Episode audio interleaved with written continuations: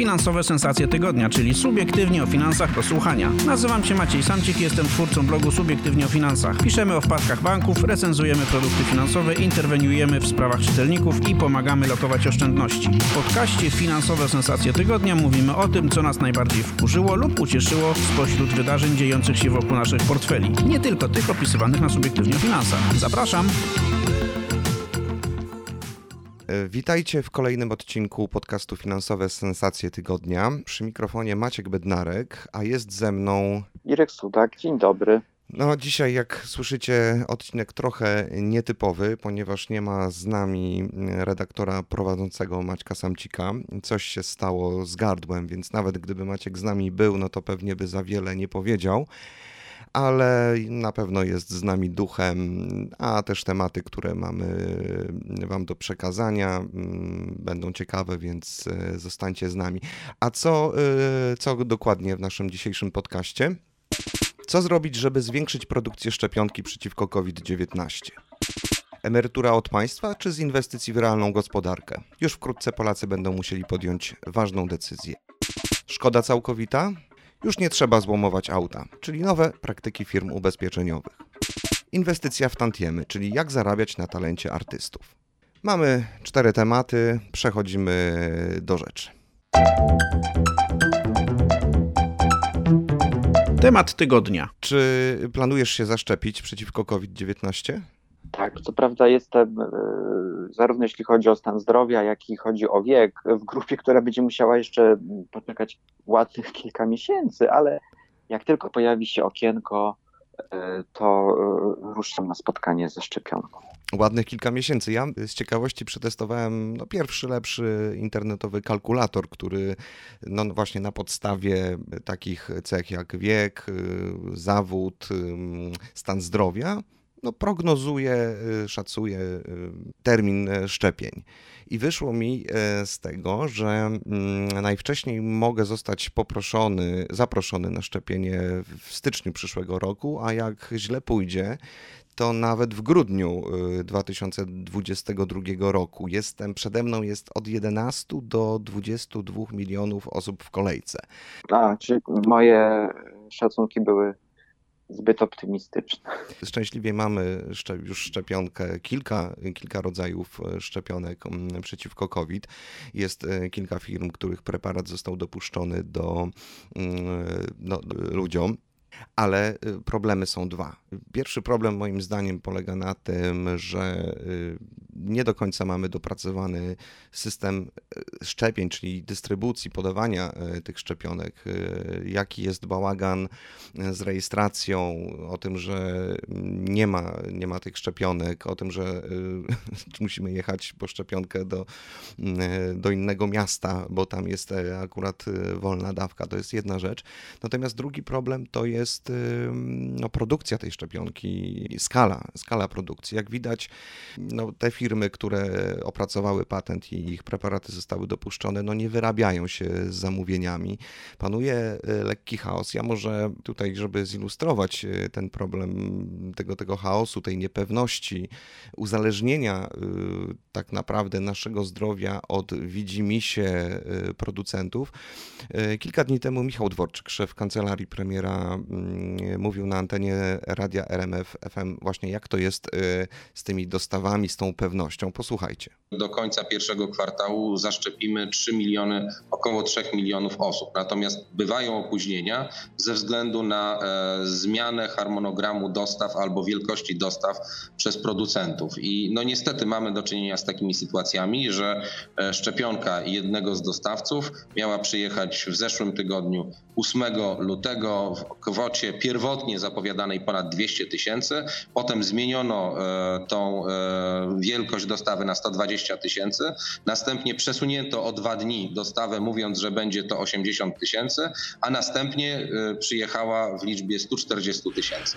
No właśnie, szczepionka może przyjść, może yy, przyjść jej mniej niż producent yy, deklarował, albo może przysłać więcej niż deklarował. Mamy generalnie bałagan i niepewność. do mediów nie, nie przebiła się taka, mm, taka myśl, taki pomysł, że przecież można byłoby produkować tej szczepionki więcej, gdyby zaangażować w to po prostu zakłady farmaceutyczne, które co prawda nie mają patentu y, na szczepionkę, ale, ale można byłoby zacząć rozmawiać, tak? Czy to na poziomie producent, właściciel patentu mógłby udzielić licencji konkretnej firmie, albo takie sprawy można byłoby uzgodnić na szczeblu rządowym, czyli rząd y, rozmawiałby tutaj z e, producentem szczepionki, albo można byłoby tę sprawę jeszcze wyżej e, uzgodnić, czyli na poziomie na Komisji Europejskiej, tak żeby po prostu te firmy wspaniałomyślnie y, dla naszego wspólnego y, dobra przekazały ten patent i firmy farmaceutyczne w Polsce czy no w każdym innym kraju, który ma infrastrukturę i po prostu moglibyśmy tej szczepionki produkować więcej. Perspektywa jest y, kusząca i wydaje się, że grzechem byłoby nie skorzystać z takiej możliwości i można by powiedzieć, że należałoby zrobić wszystko, żeby zwiększyć produkcję y, szczepionki i mm, no nie wiem jakiego tutaj słowa użyć, czy znacjonalizować ten, ten, ten patent, czy y, wprowadzić go do domeny publicznej na, na takiej zasadzie, jak działa, przychodzi mi do głowy Wikipedia na przykład. Y, natomiast dostrzegam tutaj sporo ryzyk związanych z tym, że zawsze tam, gdzie pojawia się państwo, jest ryzyko zwiększenia się no, nieefektywności y, takich działań. Ja się nad tym zastanawiałem i, i powiedzmy, że okej, okay, można pominąć kwestię tego, które szczepionki powinny państwa produkować, bo przecież to nie jest tak, że jest jedna uniwersalna szczepionka, tylko tych producentów y, jest już kilku, których y, preparaty okazały się skuteczne. No, tak, ale mamy załóżmy, że... mamy 5, 5, 6 tak. preparatów e, chyba obecnie dopuszczonych. Oczywiście nie na wszystkie rynki. Wydaje mi się, że tutaj jest jednak duże ryzyko. Pierwsza, druga rzecz, która mi przychodzi do głowy, to kwestia tych techniki produkcji. Po, powiedziałeś, że jest tak, że mm, można by wykorzystać moce produkcyjne, które są w poszczególnych krajach, natomiast ja bym się zaczął wtedy obawiać, czy nie byłoby tak, jak jest na przykład z lekami generycznymi, które teoretycznie mają taki sam skład, e, ale w praktyce e, techniki ich produkcji, wykorzystywane składniki różnią się od siebie i e, rozmawiałem z przedstawicielami koncernów farmaceutycznych, którzy mówią, że na przykład jeśli chodzi o kwas acetylosalicylowy, czyli polopirynę lub aspirynę, jak kto woli, to jeśli chodzi o syntezę tego, tego leku, to jednak niedoścignioną, niedoścignionym wzorcem jest jednak firma Bayer i aspiryna. I to, to, to są takie niuanse, które wydaje mi się mogą zaważyć na tym, gdzie szczepionki będą produkowane i może być tak, że na przykład bardziej, bardziej pożądane będą Y, te, te produkowane na przykład w tych krajach macierzystych, czyli wiemy, że w Belgii jest duży zakład produkcyjny, we Francji, a na przykład te z Polski czy, czy z Indii mogłyby być już y, mniej y, chętnie kupowane. Nie wiem, czy tak by było, ale tak, tak, tak sobie mm, spekuluję. Z drugiej strony przyszło, przyszła mi na myśl taka wiadomość, a propos rosyjskiej szczepionki Sputnik 5, e, a mianowicie jej producent podpisał już e, umowę e, z, z którymś z niemieckich koncernów farmaceutycznych i rosyjska szczepionka będzie produkowana, zdaje się, gdzieś w Bawarii. No widzisz, czyli to się już zaczyna dziać. Mm, ja rozmawiałem z przedstawicielami mm, firm farmaceutycznych czy, czy, czy przedstawicielami mm, organizacji zrzeszających firmy producentów leków i oni uważają, że o tym trzeba rozmawiać, że to jest y, no, nadzieja, żeby tej szczepionki było więcej, ale faktycznie jest pierwszy problem technologiczny. To nie jest tak, bo, bo szczepionka nie jest lekiem chemicznym. Tak? Nie wystarczy mm, wziąć skład, zmieszać kilka składników i, i, i, pod, i, zrobić z tego tabletki czy jakiś inny roztwór. To są leki biologiczne, tutaj jest praca na mm, materiale genetycznym, więc to nie jest takie proste i nie dałoby się po prostu od tak mm, rozpocząć y, produkcji szczepionki. Ale no właśnie przy współpracy z, z producentami można byłoby te zakłady mm, dostosować. Czyli musielibyśmy się przede wszystkim dogadać z producentem, z właścicielem szczepionki. Jest oczywiście możliwość prawna, żeby wywłaszczyć firmy. Jest w prawie międzynarodowym mm, taka możliwość, że kiedy no, mamy sytuację kryzysową, jeśli chodzi o, o stan zdrowia publicznego, to, to jest to możliwe. Natomiast tutaj mi jeden z moich rozmówców dał do zrozumienia, że to nie byłoby dobre wyjście, no bo lepiej współpracować y, po dobroci y, z, producentem, tak żeby on potrafił wytłumaczyć ten proces technologiczny, y, żeby mógł przeprowadzić szkolenia, tak, bo to też to są jak gdyby nowe tereny tak, dla, dla naukowców, dla, dla pracowników zakładów farmaceutycznych. Czyli w tym przypadku okazuje się, że mimo że chodzi o zdrowie publiczne, to jednak prywatne w tym przypadku może być lepsze od y, państwowego. Przypomniała mi się moja rozmowa z prezesem i założy, założycielem, przepraszam, Selvity, jednej z najbardziej prężnych polskich firm biotechnologicznych, która y, opracowuje y, cząsteczki biochemiczne, które mogą być w przyszłości stosowane w różnych terapiach rakowych. I Paweł Przewieź-Litkowski powiedział, że jakoś zapytałem się go, a dlaczego państwo nie mogłoby y, mm, przejąć tej dziedziny, ani też uczestniczyć w tym procesie, który polega na opracowywaniu nowych y, leków, nowych terapii y, i, i, i tych nowych cząsteczek? To się oczywiście w jakiejś tam mierze dzieje, są państwowe instytuty, laboratoria, natomiast okazuje się, że tak naprawdę w skali świata liczą się duzi gracze biotechnologiczni, i kilka takich mniejszych y, firm, które pracują nad tymi cząsteczkami. Dlaczego prywatne? Chodzi jednak o efektywność, bo mm, badania są koszmarnie drogie, koszmarnie wymagające y, i okazuje się, że tylko firma, mm, która potrafi się zarówno no, optymalizować kosztowo, oglądać każdą złotówkę z każdej strony, potrafi rezygnować na wczesnym etapie z badań, kiedy one nie dają perspektyw y, na rozwój i robi to bez żalu, ale tylko po to, by w końcu odnaleźć tego świętego grala i jak najbardziej efektywnie i skutecznie szukać tych nowych y, cząsteczek i leków. Instytucje publiczne jest ryzyko, że no, po prostu przepalałyby pieniądze. Ale tutaj też przedstawiciele branży mówią, że potrzebne byłoby wsparcie państwa finansowe, no bo dla takiego zakładu farmaceutycznego nie jest y, to pstryknięcie palcami i już y, produkowaliśmy wczoraj witaminę C, dzisiaj będziemy robić szczepionkę. Potrzeba wielkich nakładów inwestycyjnych, potrzeba nowego sprzętu specjalistycznego właśnie do produkcji y, szczepionki. Bez takiego, no, jakiejś tam gwarancji, tak, bez, bez tego wsparcia, no to, no to jest za duże ryzyko, żeby w to wejść. Druga sprawa, no to też te firmy, które by zainwestowały w szczepionkę, no i potem by na tym no, zarabiały, yy, no ale muszą też mieć gwarancję zbytu tej szczepionki, bo wyobraź sobie, że mm, nie wiem, za jakiś czas pod tą pandemią będziemy właściwie z tym wirusem, koronawirusem będziemy żyć pewnie jak z grypą sezonową, czyli ona zostanie z nami zawsze. Ale e, wyobraź sobie, że nagle ktoś wyprodukuje, wymyśli nowy preparat, nową szczepionkę, która jest y, tańsza, łatwiejsza w produkcji, y, być może będzie, wystarczy podać jedną dawkę, a nie dwie. Natomiast te firmy będą przystosowane do produkcji tych szczepionek, które mamy teraz, tak? Więc y, no, siłą rzeczy popyt będzie na tę szczepionkę tańszą, łatwiejszą w produkcji, a co z tymi liniami produkcyjnymi? Więc tu też chodzi o, o takie zabezpieczenie finansowe, o jakiś fundusz, który właśnie wspierałby takie, mm, takie, takie inwestycje. Ale jeszcze jedną rzecz na koniec powiem, że niekoniecznie y, te zakłady musiałyby produkować szczepionkę, bo mogą być po prostu, y, mogą produkować jakieś komponenty i tak i polskie zakłady farmaceutyczne już to robią. Robią na przykład Polfarma robi preparat, który rozwadnia tę szczepionkę, produkuje leki, które się podaje po podaniu szczepionki, które mają zapobiegać jakimś niepożądanym działaniom. Taki przykład. Francuski gigant farmaceutyczny Sanofi. Mm, Sanofi się dogadało z Pfizerem i będzie po prostu rozlewać szczepionkę do fiolek.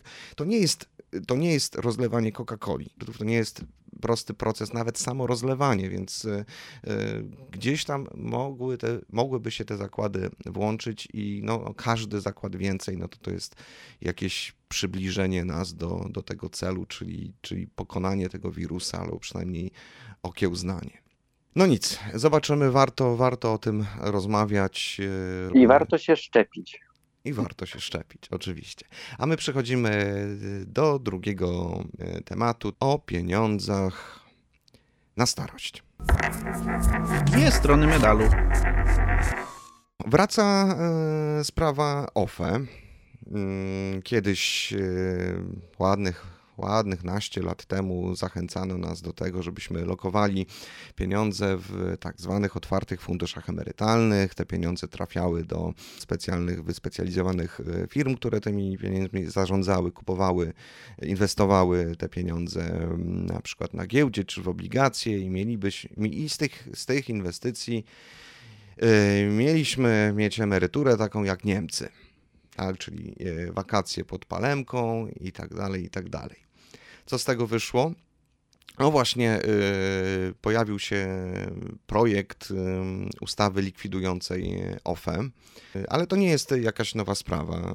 Mógłbyś mm, przypomnieć, kiedy, kiedy ta sprawa się zaczęła, jaki był pomysł, co, y, co, co w tym nowym projekcie mm, się znalazło, no i co to oznacza dla naszych pieniędzy, dla naszych portfeli, naszych emerytur. Powiedziałeś, że wraca sprawa OFE a mi się wydaje, że ona wraca już do nas po raz ostatni, bo rząd opublikował projekt e, ustawy, ustawy, którą zapowiadał już od kilku lat, pracę nad nią troszeczkę opóźniła pandemia. E, ustawy, która przewiduje koniec OFE, likwidację funduszy emerytalnych, tym samym można powiedzieć, jeżeli ta ustawa zostanie uchwalona i podpisana przez prezydenta, koniec eksperymentu z funduszami emerytalnymi, który rozpoczął się w 1999 roku. Y, koniec, który był mm, realizowany etapami. Nie można nie wspomnieć, że y, początkiem tego procesu y, była antyreforma funduszy z 2011 roku, czyli zmniejszenie wielkości nowej składki, potem w 2013 roku likwidacja części obligacyjnej i A po drodze postawienie... mieliśmy też po drodze y, wojnę z, y, z firmami zarządzającymi właśnie o wysokość opłat.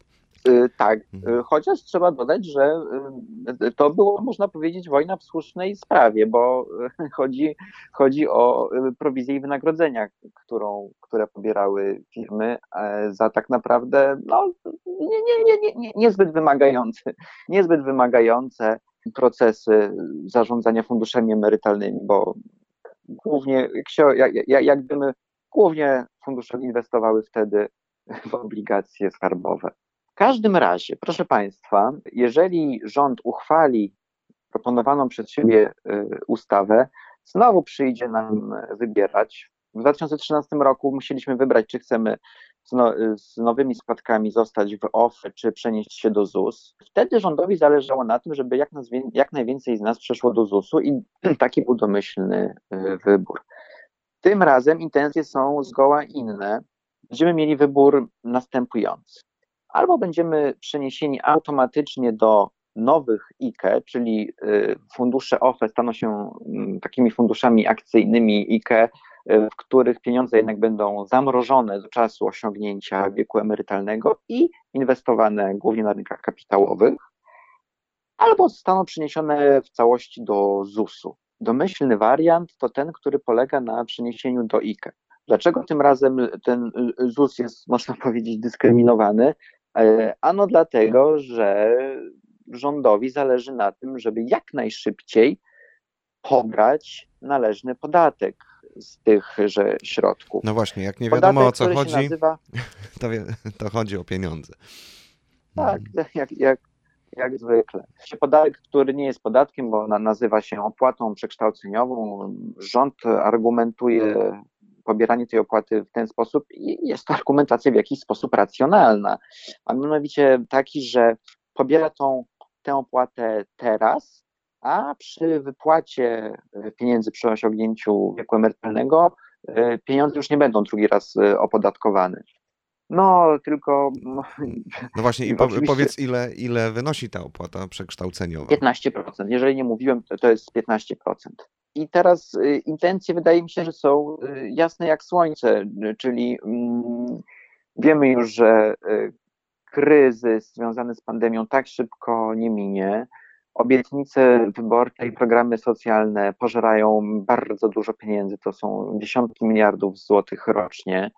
Wiek emerytalny został obniżony, przez co apetyt ZUS-u na kolejne miliardy, które muszą być rok e, w rok wypłacane, jest ogromny. W związku z czym, żeby podreperować tu i teraz sytuację fiskalną, a także Funduszu Ubezpieczeń Społecznych, czyli tego worka, z którego bezpośrednio wypłacane są emerytury, 15% y, z tych aktywów, które trafią do IKE, zostanie potrącona i trafi do państwowej kasy. Irku, o ile się nie mylę, to jest, y, to mówimy o kilkunastu miliardach złotych. Y, prawda? 11, dokładnie to chodzi o 11 miliardów złotych w dwóch transzach, w tym i w następnym roku. No, zobaczymy tak naprawdę, ile osób się zdecyduje na to, żeby wybrać y, ZUS czy IKE. Od tego tak naprawdę mm, będzie zależało, ile, ile tych miliardów y, trafi na konto państwa. Y, w związku z czym będziemy musieli kolejny raz wybrać, czy chcemy zostać z tymi naszymi oszczędnościami emerytalnymi na rynku, czy powierzyć je ZUS-owi. Ty byś co wybrał? Wiesz co, ja nie, generalnie nie ufam państwu jako politykom. E, politykom, tak, jako e, powiedzmy firmie, która zarządza pieniędzmi, więc wybór chyba, mm, chyba pójdzie w stronę e, niedopuszczenia, żeby te pieniądze poszły, poszły do ZUS-u. Zgadzam się z Tobą mm, i mm, zaraz to wydaje mi się dobrze uargumentuję. Jest coraz więcej dowodów na to, że wielkość naszych przyszłych emerytur oraz to, czy mm, państwo będzie w stanie je wypłacać, coraz, coraz mniej e, tak naprawdę zależy od nas i tego, ile sobie na starość odłożymy, a coraz więcej od tego, w jakiej kondycji gospodarczej tu i teraz, a w zasadzie wtedy, kiedy będziemy przychodzić na emeryturę, w jakiej kondycji gospodarczej będzie e, państwo. Nasze emerytury w tym momencie składki emerytalne, które y, odprowadzamy, y, one nie są w żaden sposób odkładane, są przejadane i wydawane na bieżące świadczenia. W związku z czym, kiedy już my będziemy przechodzić te 20, 30, 40 lat na emeryturę, kasa ZUS-u będzie pusta, tam nie będzie pieniędzy te pieniądze będą musiały być skądś wzięte i albo z nowych e, podatków, albo będą musiały być finansowane z długu, e, bo na bieżąco to, co oszczędzamy, jest e, wydawane. W związku z czym być może bezpieczniej byłoby jednak odkładać w realne inwestycje, czyli w akcje spółek, w obligacje spółek, czyli coś, co ma realną, namacalną wartość i nie jest na bieżąco konsumowane tak, jak jest to w ZUS-ie. E, to, co jeżeli jeszcze, jeżeli jeszcze e, mogę coś dodać, mm, wiele osób e, mówi, że no, po przeanalizowaniu stóp zwrotu, ryzyka związanego z jakimś krachem giełdowym, są osoby, które mówią, wiecie co, ja to wolę ZUS, bo jak patrzę na te stopy waloryzacji, które wynoszą mniej więcej 3, ponad 4%, no to ja wolę mieć taki pewny procent rok w rok z ZUS-u, niż być na łasce lub niełasce rekinów y, finansjery, bać się o to, czy jakiś kryzys gospodarczy nie wybuchnie, nowa pandemia, czarny, czarny czwartek, czarny piątek. Ja, ja to można powiedzieć, no jest to jakoś tam y, zrozumiałe, to przyzwyczajenie do państwa opiekuńczego i tego, że ta waloryzacja do tej pory no, była, dawała więcej zarobić niż stopy zwrotu rynkowe. Tylko, że jest jedna zasadnicza, jest jedno zasadnicze ryzyko, które polega na tym, że ta cała waloryzacja polega tylko i wyłącznie na decyzjach politycznych. I może być tak, że któregoś dnia, kiedy minister finansów zobaczy, że nie ma już więcej pieniędzy w kasie państwa, żeby finansować wypłaty emerytur, że ubywa pracowników, którzy w ramach swoich składek finansują wypłaty bieżących emerytur. I może się okazać, że ta waloryzacja nie tylko będzie wyzerowana, ale wręcz, że emerytury mogą być zmniejszane, co nie jest precedensem. Takie rzeczy się już działy, no, chociażby w Grecji. Także perspektywa państwowej emerytury jest y, kusząca, ale trzeba pamiętać o tym, że jest to nie mniejsze, a może nawet i większe ryzyko niż emerytury opartej o zasady rynkowe, szeroko pojęty rynek kapitałowy. Hmm. Trzeba pamiętać też o stopie zastąpienia, czyli stosunku ostatniej pensji do wysokości emerytury. Ona nie będzie nie, nie będzie stuprocentowa. I trzeba po prostu, to jest zbyt poważna sprawa. Trzeba emeryturę potraktować poważnie i wziąć ją po prostu w swoje ręce. Powinniśmy edukować już młodzież o tym, jak, jak ten system funkcjonuje, że po prostu musimy oszczędzać, odkładać, y, dywersyfikować sobie te nasze oszczędności. Powiedziałeś, że mm, rynek kapitałowy też jest y, zagrożeniem, tak, ale odpowiednio zdywersyfikowany, podzielony na, na części.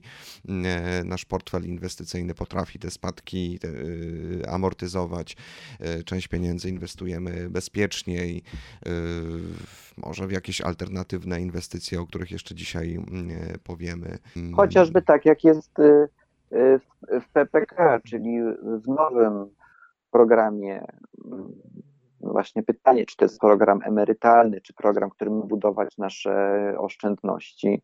W każdym razie jest to program, który zabezpiecza nasze pieniądze właśnie przed wahaniami rynkowymi w ten sposób, że wraz z naszym wiekiem i rosnącym, rosnącym tym y, wiekiem kalendarzowym. Zmienia się profil inwestycyjny i y, fundusze, które zarządzają PPK, odchodzą od ryzykownych inwestycji, a nasze zgromadzone do tej pory pieniądze przerzucają do mm, bezpieczniejszych form inwestowania, przez co nie grozi nam taka sytuacja, że w wieku 60 lat dotknie nas kryzys finansowy i zostaniemy bez oszczędności emerytalnych, bo po prostu te oszczędności będą już y, lokowane w bezpieczny sposób. Zapraszamy do odwiedzenia, odwiedzenia naszej strony internetowej subiektywnie o finansach.pl. Tam mnóstwo artykułów na temat inwestowania, na temat emerytur, a do mm, do projektu, do, do, do pomysłu już ostatecznej likwidacji OFE na pewno będziemy, będziemy wracać, będziemy pomagać Wam podjąć właściwą decyzję. Wyborze, tak. Przechodzimy do, do następnego tematu, tym razem temat samochodowo-ubezpieczeniowy. W trosce o Wasze pieniądze. Poradnik ekipy Samcika. Proszę Państwa, a właściwie drodzy kierowcy, mm, Irek Sudak ma dla Was bardzo dobrą wiadomość. Chodzi o takie zjawisko e, szkody całkowitej. Irku, o co chodzi? Jeżeli mowa e, o szkodzie, to już e, zapewne domyślamy się, że chodzi o rynek ubezpieczeń. A jeśli mowa o ubezpieczeniach, to będziemy rozmawiać o najpopularniejszych y, policjach ubezpieczeniowych w Polsce, czyli obowiązkowej policie OC pojazdów mechanicznych. Zachodzi pewna zmiana na rynku, y, zmiana dobra. Trzeba, rzadko to robimy, ale pochwalić y, firmy ubezpieczeniowe za to, że ustawiają się frontem do klientów. E, a mianowicie coraz e, więcej firm i coraz częściej pomaga swoim klientom w sytuacji tak zwanej szkody całkowitej sprzedać to, co zostało z uszkodzonego samochodu i wypłacać odszkodowanie w całości. A jak jest dzisiaj? Znaczy, albo no, idzie nowe, natomiast jak, jak, jak było przez, przez, przez wiele lat? Jest, y, jest różnie i mm, właśnie problem w tym, że nie ma ujedna, ujednoliconej, ujednoliconego wzoru y, postępowania. Chodzi o sytuację, y, w której jedziesz sobie na wakacje samochodem i jakiś nieostrożny kierowca uderza w twoje auto. Rzeczoznawca stwierdza, że koszty naprawy przekraczają wartość e, samochodu. W zasadzie można podzielić taki przypadek na dwie kategorie, czyli sytuację, w której mamy jakiś bardzo stary samochód, w którym wystarczy na przykład tylko zbić reflektor i okazuje się, że wymiana tego reflektora kosztuje więcej niż ten cały samochód był wart. Tak, i reflektor, i robocizna, e, powiedzmy, samochody jeżdżą. Są nawet takie oferty, tak samochód za 3-5 tysięcy. W takiej sytuacji y, ubezpieczyciel mówił klientowi w ten sposób: No dobrze, słuchaj, nie możemy ci wypłacić wartości tego reflektora i, i, i naprawy samochodu, bo okazuje się, że ten cały twój samochód był mniej wart niż, niż wynoszą koszty naprawy. Dlatego my wypłacimy ci to, my wypłacimy ci różnicę, czyli to, ile, czyli to, to, ile byśmy ci wypłacili, minus koszty tego, co zostanie, czyli koszty wraku. Wrak jest może czasami takim słowem na wyrost, bo to, to mogą być samochody, które są mm, w stanie y, używalności, które mogą się jeszcze nadawać do jazdy, ale ze względów finansowych y, ich naprawa z punktu widzenia ubezpieczyciela jest nieopłacalna. I co, w jakiej sytuacji postawiony był klient? No, klient y, zostawał z problemem, bo dostawał to pomniejszone odszkodowanie, a na parkingu cały czas y, stał ten jego wrak, który musiał sprzedać, coś z nim zrobić, jakoś zagospodarować, a mogło być tak, że wypłacone pieniądze już nie starczały na naprawę i przywrócenie go do używalności. I co się okazuje, coraz częściej niektóre firmy y, robi tak y, ergohestia, warta, y, a ostatnio o czym doniósł portal Cashless towarzystwo TUZ, biorą na siebie obowiązek oraz tę niedogodność związaną ze sprzedażą wraku na giełdzie, czyli klient dostaje pełne świadczenie i nie musi się już przejmować o to, co zrobić e, z pozostałościami po swoim aucie. Jest to, jest, to, e, jest to dobra decyzja, jest to dobra polityka, e, która zdejmuje z głowy klienta ten przykry obowiązek. Jak myślisz, z czego to wynika? No bo yy, no, kierowcy boksowali się z firmami ubezpieczeniowymi latami właśnie o to, jak yy, często chodziło też o, o, określenie tej szkody, tak? Bo, bo od, od, decyzji rzeczoznawcy zależało, tak? Czy będziemy mieć szkodę całkowitą i problem, czy jednak dostaniemy to ubezpieczenie, będziemy mogli naprawić auto i, i jeszcze, jeszcze użytkować. Z czego to wynika? No bo przecież to jest y, dla ubezpieczycieli no, w jakiś sposób y, w pewnym sensie koszt dodatkowy. Niektórzy ubezpieczyciele i tak to do tej pory robili.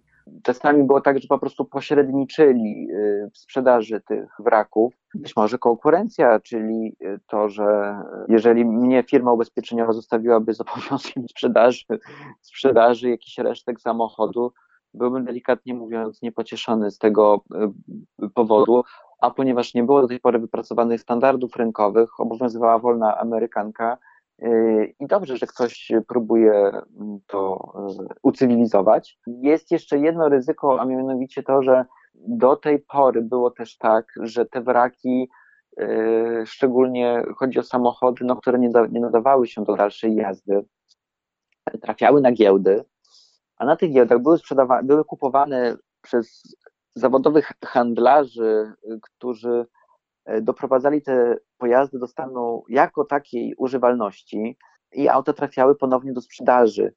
Nie wiem, czy w każdym przypadku były to pojazdy, które spełniały wszystkie normy bezpieczeństwa. Znamy przecież anegdoty o autach zespawanych z dwóch czy z trzech e, innych samochodów. Nie każda stłuczka samochodowa eliminuje pojazd dalszej jazdy, ale są takie wypadki, kiedy te auta powinny podlegać, tak, powinny zostać zdemontowane i już nigdy nie, nie powinny trafić dalej na ulicę. I zawsze, kiedy jest mowa o wrakach, włącza mi się lampka alarmowa i troska o to, czy te samochody po prostu nie trafiają ponownie na rynek, choć nie powinny. Ale idzie e, dobry trend. Tak jak Irek powiedział, no to są to, to nowe podejście proklienckie oferuje kilka, na razie kilka firm ubezpieczeniowych, więc może warto przy zakupie polisy no nie zwracać tylko i wyłącznie na to, ile za to OC e, czy za pakiet zapłacimy, ale zobaczyć troszkę głębiej, tak? Co nam e, firma oferuje na przykład w przypadku mm, rozliczania mm, szkody całkowitej. No a e, my przechodzimy już do ostatniego tematu, do inwestycji alternatywnych. Ciekawostka tygodnia. Irek, wiesz ile tacy topowi artyści, kompozytorzy potrafią wyciągnąć stantiem rocznie? Mm, nie wiem, chociaż przypomina mi się wypowiedź Pawła Kukiza, który, y, na której, w którejś antenie radiowej chwalił się o tym, ile, y, ile dostaje y, z, z, z tytułu tego, że kiedyś śpiewał. Pamiętasz ile? Jaka to była kwota? Hmm, nie chcę przestrzelić. Wydaje mi się, że nie, nie, nie będę strzelał. Nie będę strzelał. Chciałem powiedzieć kilka tysięcy złotych, ale e, mógłbym nie doszacować talentu by, byłego wokalisty zespołu piersi. Okej.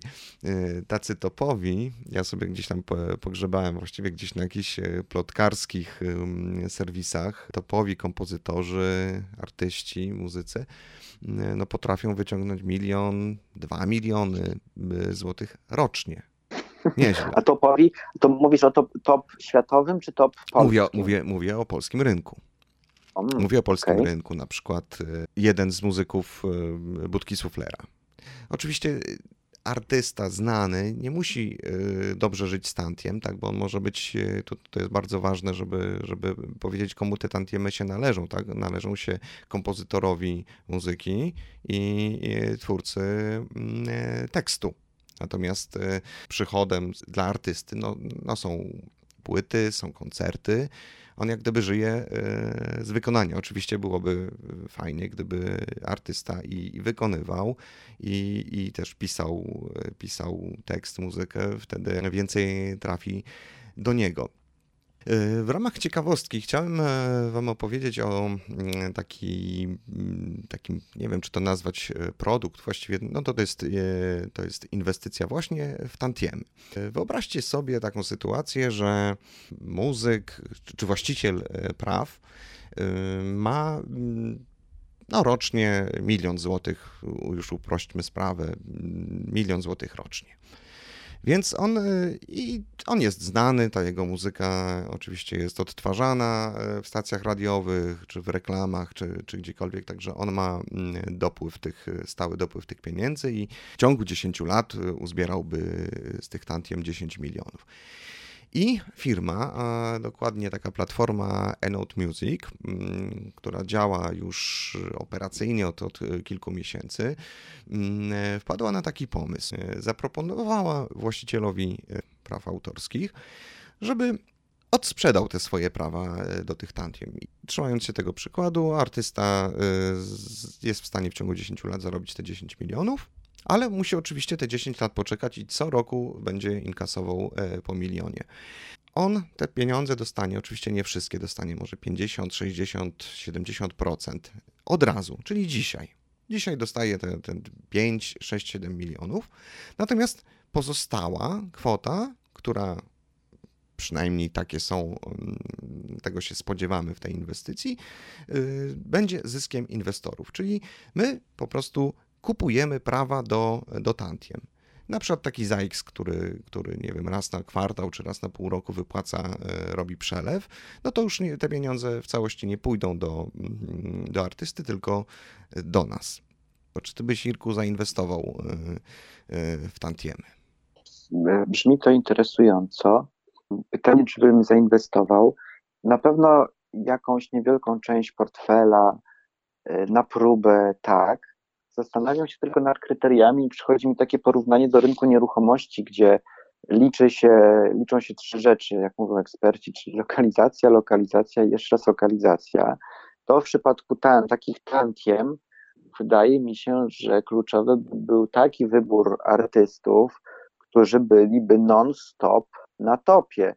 A tak naprawdę takich e, ponadczasowych gwiazd e, nie jest zbyt, nie jest zbyt dużo, bo nie wiemy, co się, co, czego się będzie słuchać za, no nie wiem, za 5, za 10 lat. Gusta muzyczne się zmieniają, e, a tych muzyków, którzy cały czas są popularni i puszczani w radiostacjach nie jest wcale tak dużo. Dlatego musiałbym się zastanowić i wybrać sobie kilku takich naprawdę takich gwiazd, których, których muzyka e, jest e, ponadczasowa. O. W ofercie tej firmy, tej platformy, no może nie są mm, e, takie nazwiska bardzo znane, tylko że jak mi powiedział jeden z współzałożycieli platformy, mm, tutaj nie, nie, o to chodzi, bo nie chodzi o to, żeby to była gwiazda, tak, którą zapraszamy na, y, na Sylwestra y, marzeń i tak dalej, bo często to jest tak, że jeden artysta na przykład gra w jakimś zespole, ale pisze teksty dla innych muzyków i oni i nawet nie wiemy, że, że tantiemy płyną nie do tej osoby, która akurat, do tej gwiazdy, która to wykonywała, tylko po prostu do, do autora tekstu czy muzyki. Poza tym, zanim będą podjęte jakieś rozmowy z, z twórcą, propozycja od sprzedaży y, y, praw do tantiem, no to najpierw się sprawdza dane historyczne, czyli jaki był przepływ y, tych środków z tantiem w ostatnich kilku latach. Dopiero na tej podstawie można przypuszczać, że, że to się utrzyma przez, przez kolejne lata. Oczywiście jest ryzyko, że nagle, mm, nagle ten twórca no, przestanie być grany tak, popadnie w jakąś niełaskę. To jest inwestycja e, dość mocno alternatywna. E, jego twórcy mówią, że no, potencjał wzrostu jest to, to, jest to kilka procent e, w skali roku. Tutaj oczywiście tylko, mm, tylko w ramach ciekawostki chciałem Wam powiedzieć, że coś takiego jest można rozważyć oczywiście nie zainwestowanie wszystkich e, pieniędzy. Więcej na ten temat pewnie wkrótce pojawi się na subiektywnie o finansach, więc e, wypatrujcie. Mm, tam opisuję w większych szczegółach, jak ten, jak ten produkt, jak ta inwestycja działa, jakie jest ryzyko, jakie są opłaty, jaki jest, jaki jest potencjał. No dobrze, to był już ostatni temat dzisiejszego podcastu e, w niegalowym składzie, ale tak jak mówiłem, Maciek Samcik był z nami e, duchem. Mam nadzieję, że, że z jego gardłem już jest lepiej i usłyszymy się za tydzień już w pełnym galowym składzie. Byli z Państwem dzisiaj Irek Sudak, dziękuję. I Maciek Bednarek. Do usłyszenia w przyszłą środę. Inne odcinki tego podcastu znajdziesz na stronie Subiektywnie o Finansach www.subiektywnieofinansach.pl. Zapraszam!